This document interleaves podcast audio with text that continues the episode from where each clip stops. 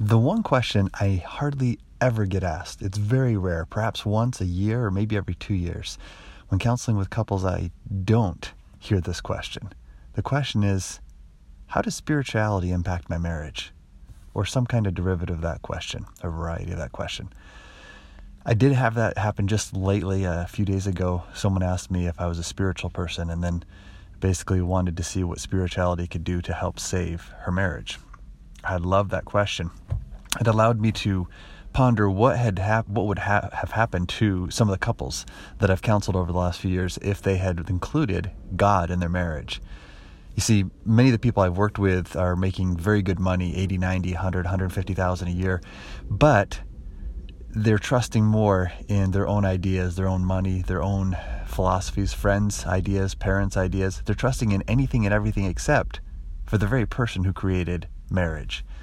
You may not believe it. Whether you believe it or not, it's still true. God ordained, God created marriage. Adam and Eve, all the, the details, you know them. It's in the Bible, but it's true.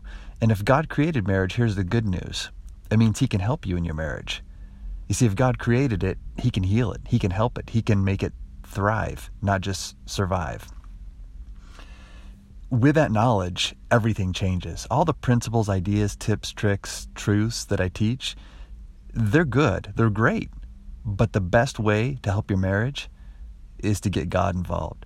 So, with this lady, some of the things I talked to her about is talking to God in prayer, together and alone, asking God to bless a marriage, asking Him to help, asking Him to help you rescue yourself and your spouse. I'm a big believer that He can and will help heal if you ask and if you go to work. I'm a believer that when you get on your knees and ask for help, that's a start. But if you want complete success, you get off your knees and you go to work to make that request and that blessing reality. I'm a believer that when you talk to God, you shouldn't have written prayers necessarily. Perhaps once or twice write them down, but mostly prayer should come from the heart. Prayer should be a communication to you and your God, asking not just for what you need, but thanking for what you have. Those couples, those individuals that pray with gratitude, thanking their God, their Maker, the Maker of their marriage, for all the good things that they have, and then asking for some help with the things that are lacking, are much happier. There's much more peace, much more contentment in their marriage. I know this isn't a subject a lot of people like to hear about, but it is it is very interesting to consider that intimacy, spirituality, money, child rearing, in-laws, some of the most difficult things in marriage are the very things we eschew or avoid talking about. We don't want to talk about these things. They're difficult. But you know what? It's like M. Scott Peck said in The Road Less Traveled.